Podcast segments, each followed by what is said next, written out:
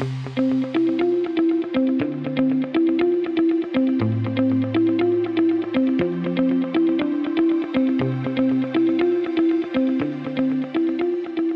is going on, everybody? Welcome into another edition of the Daily Energy Newsbeat Stand Up here on this gorgeous Wednesday, October 4th, 2023. As always, I am your humble correspondent, Michael Tanner, coming to you from an undisclosed location here in Dallas, Texas, joined by the executive producer of the show, the purveyor of the show, and the director and publisher of the world's greatest website, EnergyNewsbeat.com, Stuart Turley. My man, how we doing today? It is a beautiful day in the neighborhood, dude. We're having a blast. Uh, it's uh, it's a great day, and we have an excellent menu lined up. First up, straight out of Switzerland, Switzerland plans to ban electric cars from the roads and orders game consoles to be turned off during power shortages in a bid to reduce energy consumption. The only thing that's left is to start burning shoes, but uh, hopefully we don't get there yet. But interesting plans out of Switzerland. Stu will cover it all. Next up, love a good play on words. AI, AI, oh, oh artificial intelligence power about to skyrocket and nobody is prepared. Very interesting how this loops in um, um, with the energy crisis. So very excited to cover a little AI on this one. Next up, LNG prices do soften by the end of the decade. That's according to TotalEnergies CEO. So interesting. Not sure if I necessarily agree with that one, but Stu will dive into what's coming out of um, the Total Energy CEO's mouth. And next up, a new study zaps Biden's energy plan to transform the electrical uh, grid.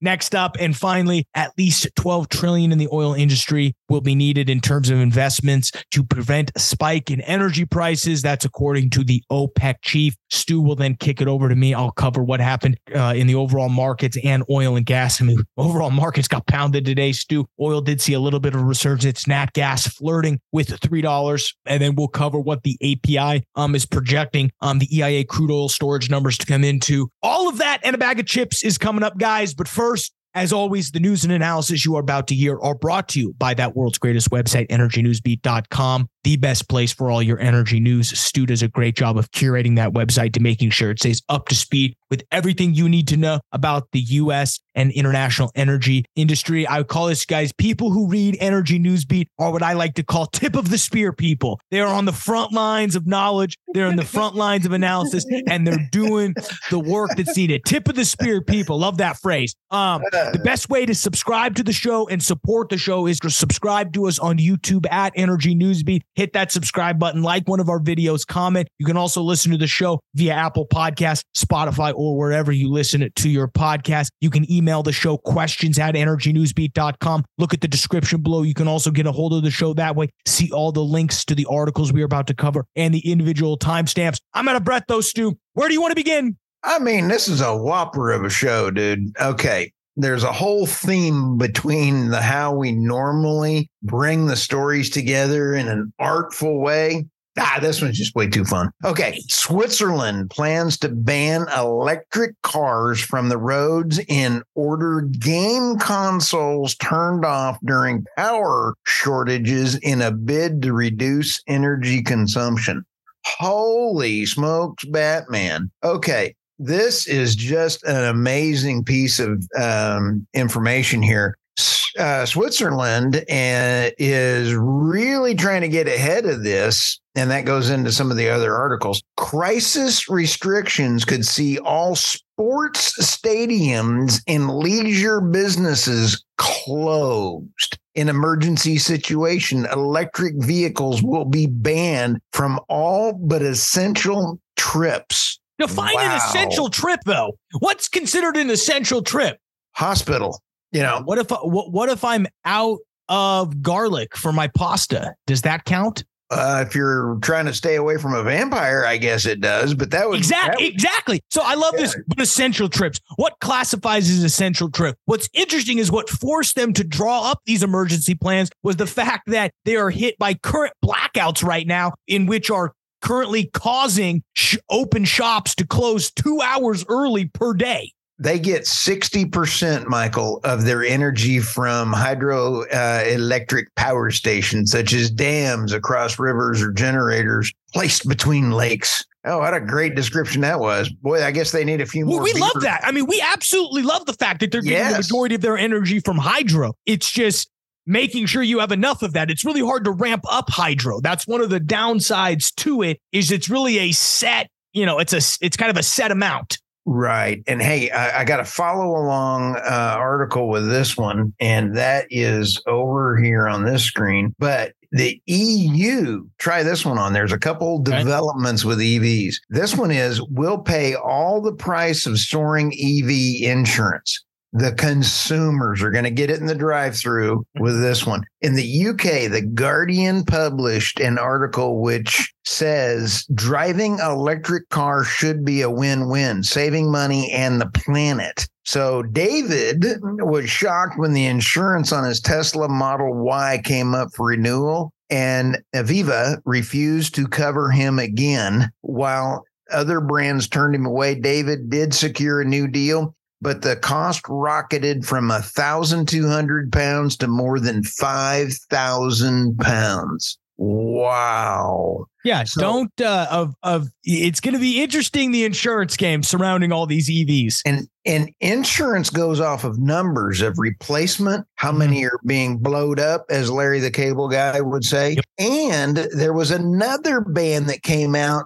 two days ago from the uh, carriers. They're refusing to allow car carriers being transported on the oceans by car carriers because they've been blowed up there too. So anyway, okay, let's go to the next. It's all one. a mess. Let's talk about AI. Okay. AI, AI. Oh, oh. Boy, this is a dooba dooba doo boop Just gonna say I'm dancing over here. Oh, yeah. Artificial intelligence power consumption about to skyrocket and no one is prepared. I got to admit, this is kind of an inter- interesting kind of a point. Michael, what is AI helping you with? AI, in my opinion, in my day to day job, isn't Right. quite helping outside of the Chat GTP GitHub Copilot plugin, which, Right. to be honest, is actually a huge help. So I'm going to reverse the start of my sentence and say it's actually helping me out a lot. Copilot for code writing is absolutely insane. How is it helping the world at large? Eh, we'll see. Okay.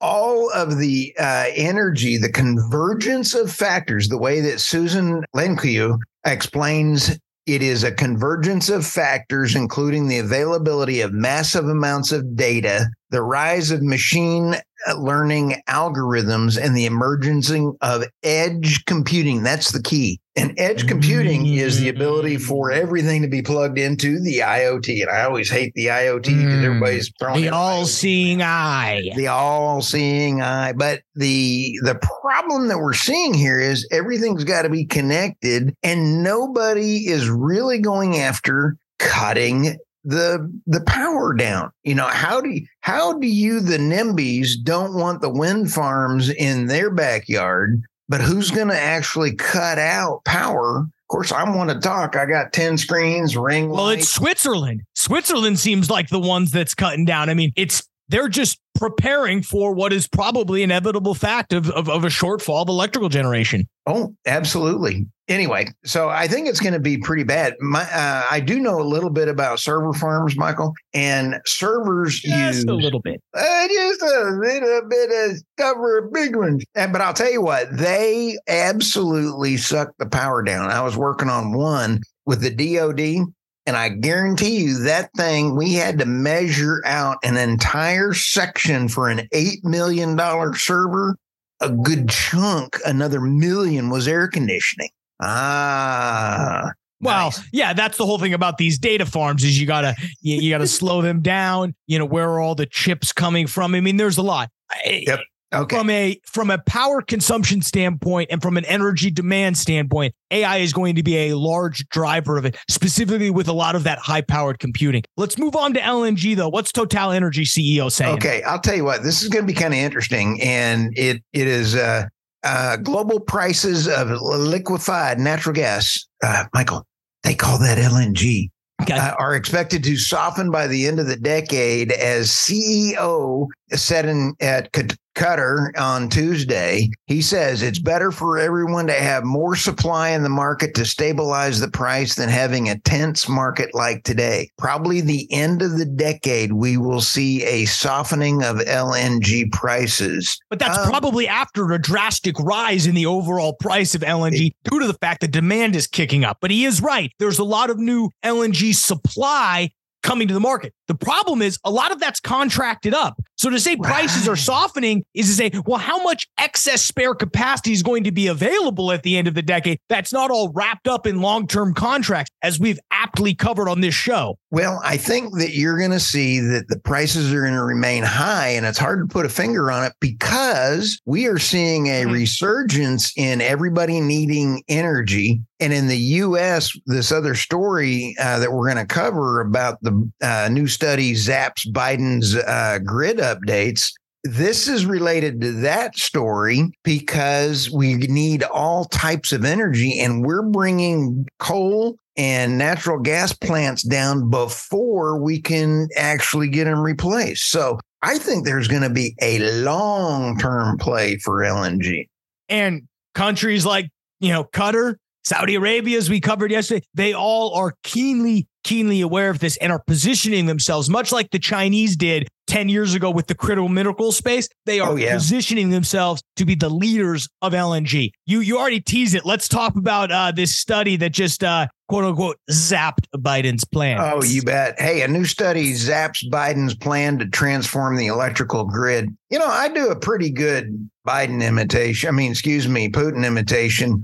I can do a pretty good Biden imitation too, but so can my wall. So okay. sleeping. That was my Biden impression. just taking a quick nap.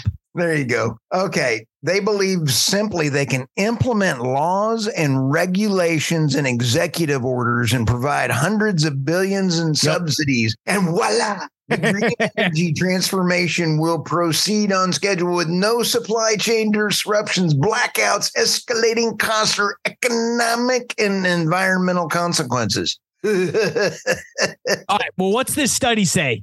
It says absolutely no way. It says there are no there is no data actually supporting concerns about more frequent intense hurricanes or tornadoes. The US Electric Utility Industries Electric Power Research Institute concludes that the industry simply cannot reach net zero in generating electricity so called clean energy sources give the electrification not sufficient by themselves to reach net zero.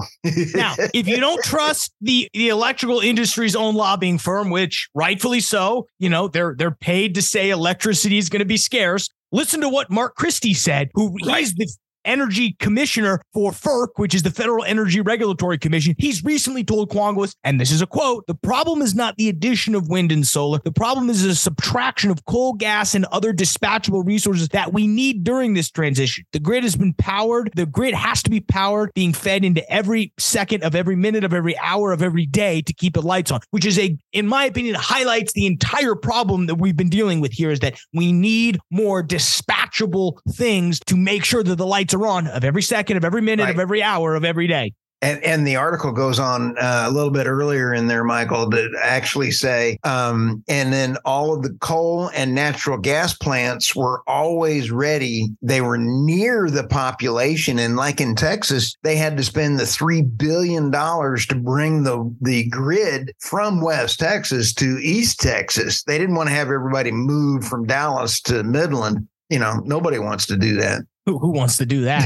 um, all right, let's talk about uh, what OPEC's got to say. Okay, Michael. Uh, yesterday, I even said, okay, this is the first time I've been wrong in three years that you and I have been doing podcasts together. I first said, time you've been wrong this week. Ooh, snap! Bottle. I, I, said four trillion in oil indus- in industry investments are needed just to meet decline curves. In Biden's inflation just hit. That was as of yesterday. Now, this article I found this morning was like at least 12 trillion in oil industry investments are needed to prevent a spike in energy prices, OPEC chief says. I'll, go. OPEC Secretary General uh, warned that energy prices could spike due to underinvestment. By underinvesting, we actually endangering energy security. I think this is the first time I've heard somebody equate the underinvestment to damaging energy security. Outside of right. you, obviously, Stu, you've said this. Somebody on the global stage has finally come out and said what I think has been obvious to this podcast. The underinvestment in the oil and gas business is going to lead to insanely high energy prices, and it's right. going to lead to drastically, drastically lower energy security for countries, specifically like the United States, who rely oh. so heavily on it. You know what's funny, Michael, is when you and I were uh, starting the show three years ago, we were sitting here kind of going, "What's a few billion between friends?" Now we say, "What's a few trillion between friends?" And I sit there and look at decline curves around the corner and go, all of a sudden, you know, I've been very comfortable with throwing around four trillion dollars to drill. Up it. To, no, gotta up it. Biden struck again.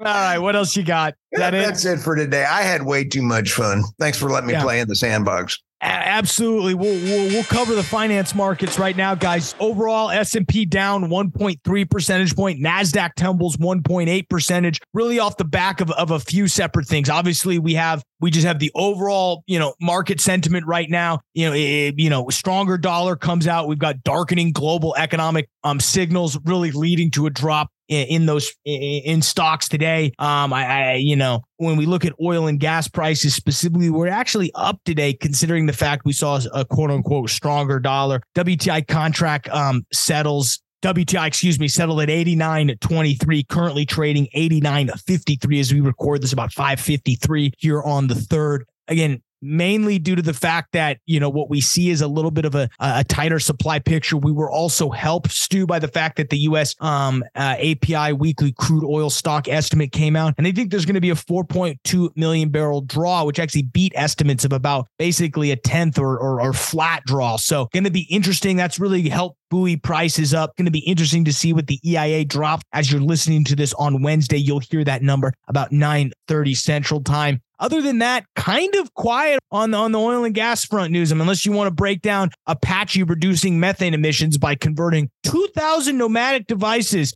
to lower emitting technologies. We should probably have a quick moment of silence for them. All right, that's enough. Good job. Um, what else, do? What should people be scared about? Well, we have a new Speaker of the House as of this morning, so you know. I, oh, is that official? Yeah, McCarthy's gone. It's he, you. They, they, they, you finally got the gig. And yeah, they're calling me up and Trump. They want, you know, it's between me and Trump right now. But I'll tell you what, old Matt Gaetz is not going to get uh, invited to the uh, McCarthy Christmas party this year.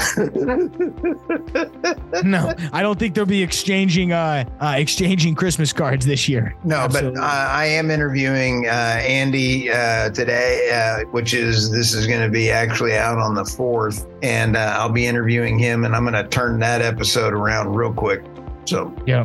Absolutely. So, all right, Stu. Well, if you don't got anything, we'll let everybody get out of here, get back to work. As always, appreciate you checking us out on the world's greatest podcast. For Stuart Turley, I'm Michael Tanner. We'll see you tomorrow, folks.